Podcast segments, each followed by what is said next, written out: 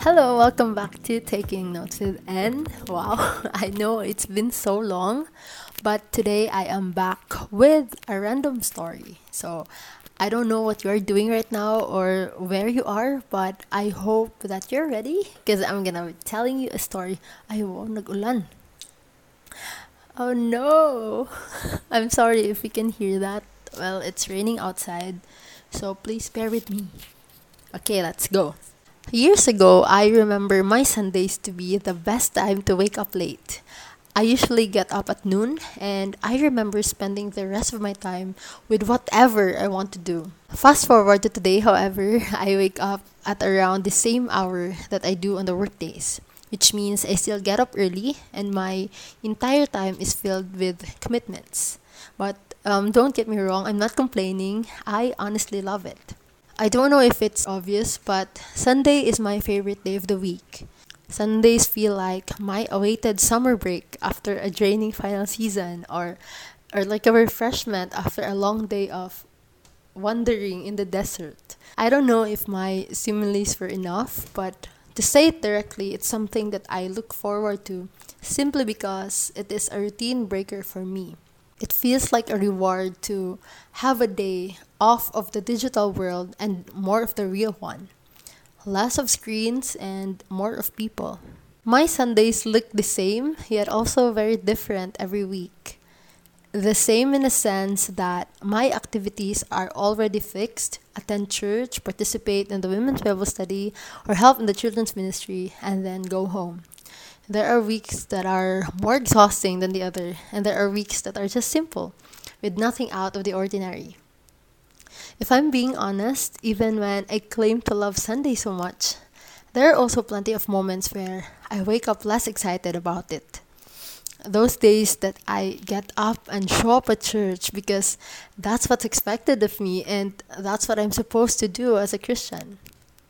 And I know that I'm not the only one who feels this way we can easily make our Sunday routine feel like work or an enforced responsibility. I was just amazed at how God could work through people and situations to refresh me about who He is and what He has done. Yesterday, while we were doing our usual Bible study with the ladies at church, Ate Claire, who was leading at that time, said some lines a couple of times. The gospel changes how we blah blah blah blah. The gospel affects how we blah blah blah blah. And I know what she's saying is true, but I didn't pay much importance to it. The pride in my heart thought, yeah, I already know all those and have heard about it a million times already. Um, by the way, we were studying Philippians, and Paul in the opening chapter was thanking God for the church's partnership in the gospel. And so, after a few discussions, she then asked us an application question and it was about the things or activities that we are doing as partners in the gospel. It made me reflect on the business that I deal with every day, and I try to find things that might be the answer to the question. Sadly, my days were spent mostly by working and a few quote unquote fun things in between. I also realized I haven't even sent a how are you message to anyone at church in the past weeks. It was tragically opposite of what we were reading earlier. And then it made sense. What Ate Claire said earlier made sense and struck really hard. I claim to know a lot about the word, and yet I fail miserably in living it out, especially in the aspect of caring for others. The gospel is supposed to affect how I care about other people, especially those in the church.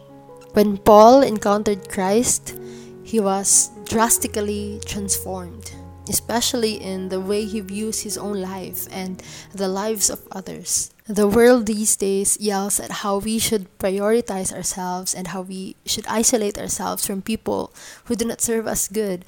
But scripture calls us to be countercultural. We are called to serve others and view them as more valuable than ourselves. When we think people are being difficult, we are called to give grace and not cut them off. What? But that's just so hard.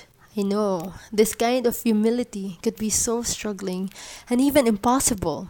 But as followers of Christ, we are to strive, by His grace, to imitate His example of obedience. He emptied Himself, took the form of a servant, and obeyed the Father, even to the point of death. The gospel motivates us to be more generous with our time, money, talent, and resources. The gospel compels us to give and be there even to those that we think do not deserve our love.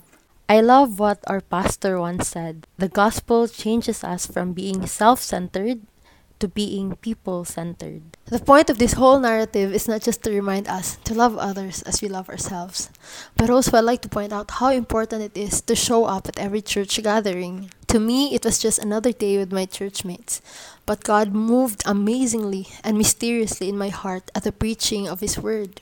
I know it was the work of the Holy Spirit that awakened me with the same sentences that didn't even mean anything earlier. His truth broke the walls of pride and self sufficiency and pointed me back to living dependently and solely on His grace. For sure, there would still be weeks where I will feel less motivated.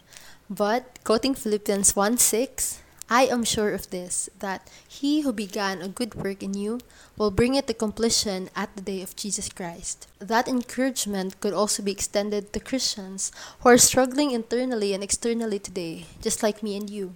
The God that saved us is faithful, and we can have confidence that He will not let us go. I am also convinced that no matter how mundane or boring or repetitive the coming weeks might be, I have to show up because it is essential for my growth, and that would bring glory to my Lord. I could go on talking about how important church is, but I believe that would be for another episode. That ends our story time. I hope you have a great day, and I'll see you later. Bye bye.